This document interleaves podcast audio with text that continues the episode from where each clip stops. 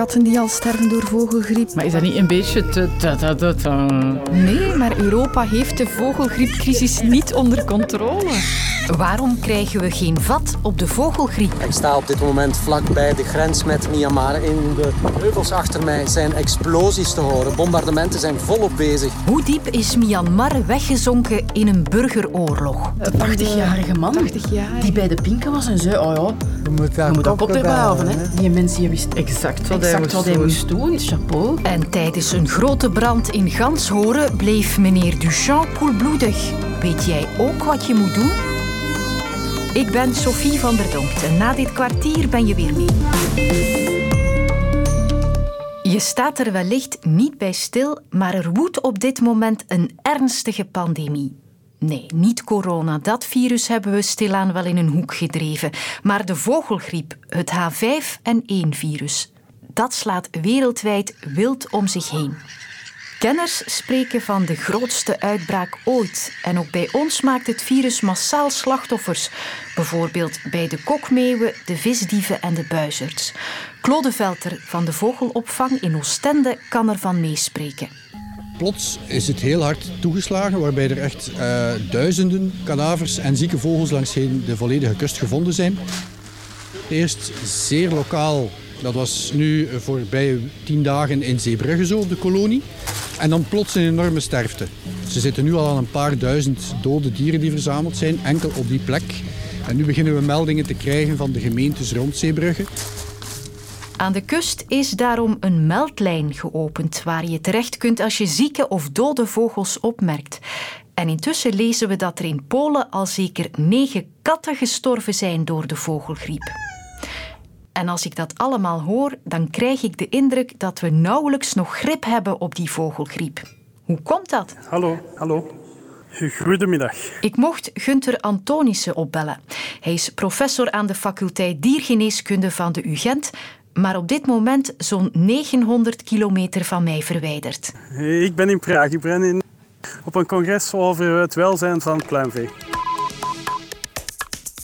Het klopt inderdaad zo dat de, de aandoening nu veel meer voorkomt dan het eh, vroeger het geval was. Je moet eigenlijk zien dat de aandoening vooral vroeger gerelateerd was puur aan trekvogels. Wat zien we nu eigenlijk? Dat het virus, terwijl dat eigenlijk vroeger gedurende een lange tijd tijdens het jaar niet aanwezig was bij onze wilde vogels, dat dat nu wel het geval is. Dus zijn we de grip kwijt? Ik zou vooral zeggen, we moeten inderdaad er terug grip op krijgen. De situatie is echt wel veranderd. We moeten het virus anders gaan aanpakken, zeker naar de toekomst toe.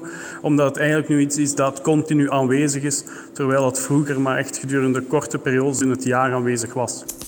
Wil dat zeggen dat we ons de komende tijd grote zorgen moeten maken over dat virus? Wel ja, dat is natuurlijk heel onvoorspelbaar wat er allemaal gaat gebeuren. Waar zit het risico in, is wanneer het virus zich zodanig gaat aanpassen aan zoogdieren, dat het eigenlijk van zoogdier naar zoogdier gaat verspreiden. Want nu is het heel vaak enkel van vogel naar een zoogdier en dan stopt het heel vaak zo.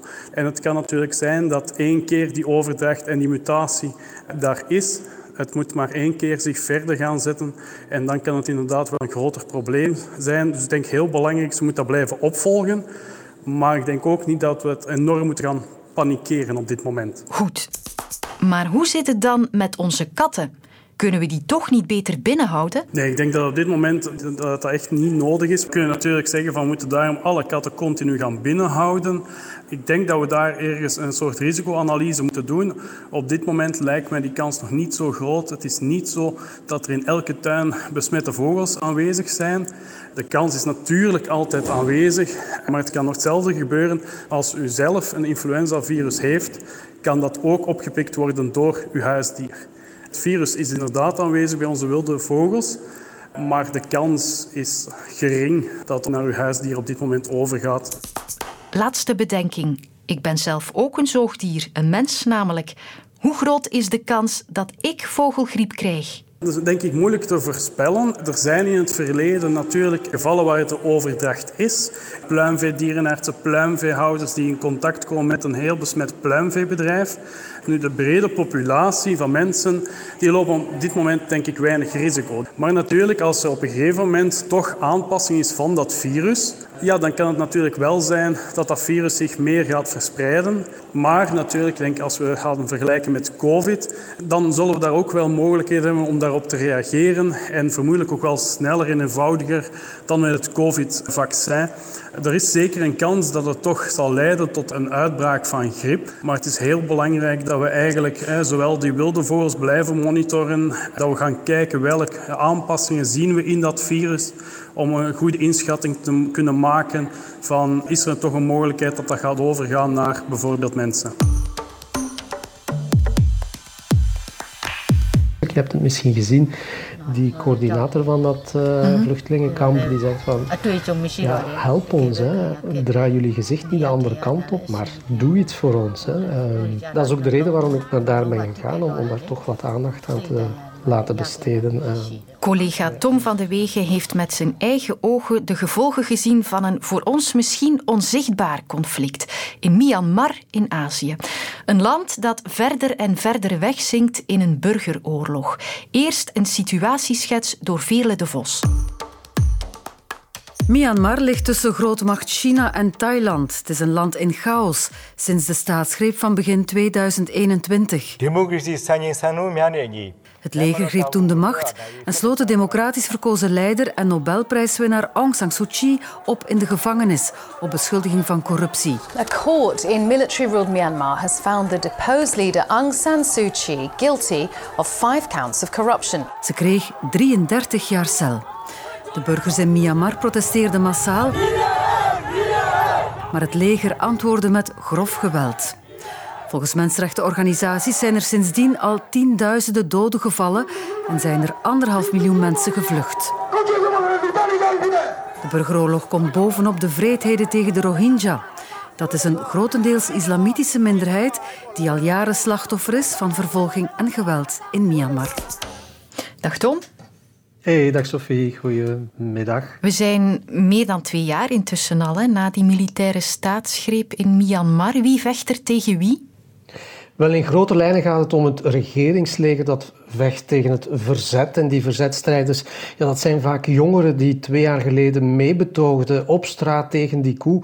Uh, maar dat protest werd dus bloedig neergeslagen en daarom zijn ze bij het verzet gegaan. Uh, dat zijn jongeren die ja, hun eigen dromen opzij hebben gezet. Hè. Ik sprak met studenten, uh, jongeren die in hun vorig leven boekhouder, chef-kok of zelfs ja, tatoeageartiest waren.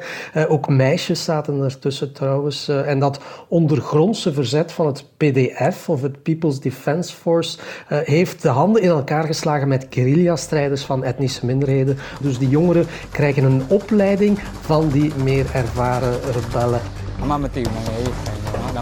En ja, hun, hun strijd doet ja, een beetje denken aan wat ik ook in Oekraïne zag. Hè. Een beetje David tegen Goliath. Uh, zoals met drones die ze zelf in elkaar knutselen om het leger aan te vallen.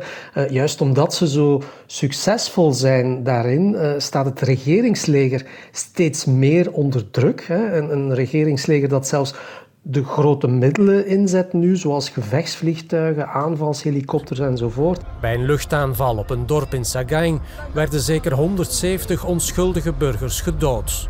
En dat zijn allemaal toestellen die geleverd zijn, nota bene, door Rusland. Ook daar zitten ze er weer tussen. Ja, ook daar zitten ze er weer tussen, inderdaad. Moskou is nu de grootste militaire bondgenoot en financier van het regime in Myanmar, meer nog dan China. Eh, en dat zegt ook een, een rapporteur van de Verenigde Naties. Ja. ja. we rijden nu diep de jungle binnen op weg naar een illegaal kamp met vluchtelingen uit Myanmar. Jij hebt vluchtelingen gezien net over de grens met Thailand. In welke toestand zijn die mensen? Ja, die zijn er heel erg aan toe. Hè. Die zijn getraumatiseerd, kan je wel degelijk zeggen. Uh, met de weinige bezittingen die ze hebben, zijn ze die rivier, die grensrivier, tussen Myanmar en Thailand overgestoken. Um, ja, en natuurlijk, naarmate het regeringsleger terrein verliest, hè, door die rebellen die uh, de handen in elkaar hebben geslagen, lijkt het leger zich te wreken op de burgers. Hè. Ik hoorde uh, ook verhalen van, van martelingen, van verkrachtingen, zelfs van onthoofdingen. Hè. Dus, dus we zien nu een, een, een niets ontzienende gruwel van het regeringsleger. Ja, sommige jongens hebben geen handen meer. Je ziet die dan hun smartphone bedienen. Anderen hebben de helft van hun schedel nog maar over door een, een, een granaatschijf die daar is uh, in terechtgekomen. Ja, het zijn gruwelijke toestanden uh, die, die je daar toch wel ziet. Ja. Ja, als ik dat allemaal hoor, dan denk ik, ja, daar moet toch internationale hulp komen of bemiddeling. Is dat het geval op een of andere manier?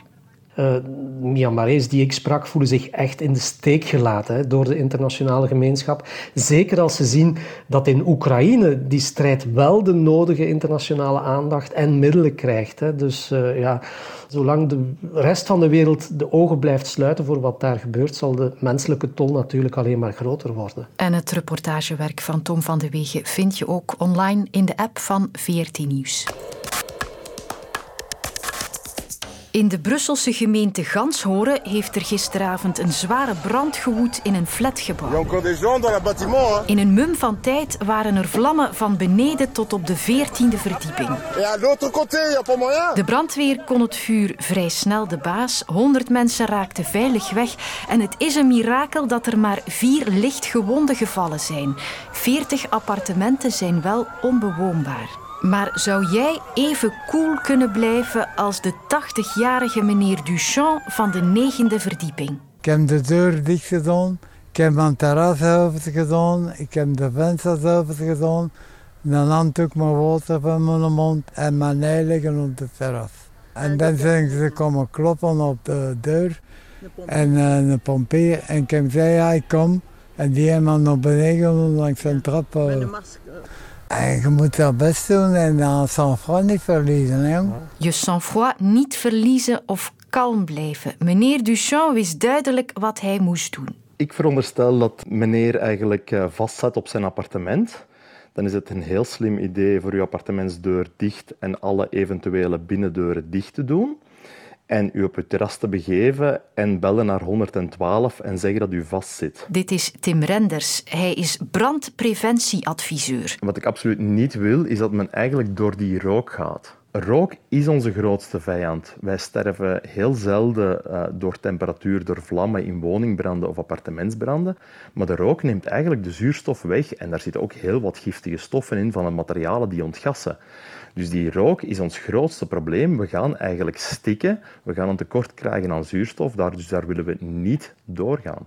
Je moet daar kopje bij hebben. Hè? En eigenlijk is het, ja, zoals meneer het eigenlijk zegt, van uw kopje erbij houden, is eigenlijk terugvallen op procedures die we begrijpen, die we snappen. En dan maak ik heel vaak de vergelijking naar een evacuatieoefening op het school. Kinderen vallen daarop terug qua procedure en er wordt niet over getwijfeld. En thuis, waar we helaas ja, de doden en de gewonden hebben, hebben we zelfs niets afgesproken, laat staan dat we het eigenlijk ingeoefend hebben. Oké, thuis een evacuatieoefening organiseren. Hoe begin ik daaraan? Het ergste wat kan gebeuren is dat die een brand s'nachts is. Dus eigenlijk begin het met een zaklamp op ieder zijn slaapkamer. Want door de brand kan de elektriciteit uitvallen. Betekent ook, op weg naar buiten doen we de deuren die we tegenkomen dicht omwille van die rookverspreiding eigenlijk tegen te gaan en die brand minder zuurstof te geven. Een trappenhal of de trap in een eigen privéwoning willen we eigenlijk vrij van obstakels. Let nu goed op, kinderen. En dan denk ik in eerste plaats aan sporttasjes, schooltasjes of wasmanden de voordeur, eigenlijk wil ik daar een sleutel op of een draaicilinder, dat we effectief naar buiten kunnen geraken. En ik wil dat het gezin eigenlijk een afgesproken verzamelplaats heeft aangeduid. En ik bedoel daar niet mee dat ze zo'n pictogram nu in de voortuin moeten zetten, maar dat heel het gezin weet waar verzamelen we en buiten bellen we eigenlijk 112. 20. En ook voor wie in een appartementsgebouw woont, heeft Tim nog wat tips. De gemeenschappelijke delen hangen daar rookmelders. Ga eens na of dat uw appartementsdeur een branddeur is. Dat kan iedereen heel makkelijk checken door de deur open te doen. En de smalle zijde aan de scharnierkant, daar gaat u twee rondjes in zien. En heel vaak vindt u daar eigenlijk in één rondje RF, dat is van het Frans résistance de feu, brandweerstand, 1 slash 2 hash van eigenlijk een half uur. En als we dan natuurlijk afspreken van ja, iedereen doet zijn appartementsdeur dicht, we hebben vrije vluchtwegen, trappenhuizen ja, zitten niet vast, en we hebben een afgesproken verzamelplaats, ja, kunnen we eigenlijk zorgen dat we naar een drastische daling eh, van doden en gewonden gaan. Ik knoop het in mijn oren. En om af te sluiten heb ik nog een suggestie voor de bondscoach van onze voetbalbelofte. Want Jackie Matthijssen heeft zich gisteren opgewonden over de scheidsrechter die een discutabele penalty floot tegen de Belgen. De gedachte om iets te doen moet toch heel vooraan in je fluit zitten vooraleer dat je dit geeft. Wij hebben nog een interessante podcast voor jou, Jackie. Seksuologe Lotte van Wezenmaal praat met bekende Vlamingen over hun liefdes- en seksleven. Luister mee in Lotte gaat diep in de app van VRT Max.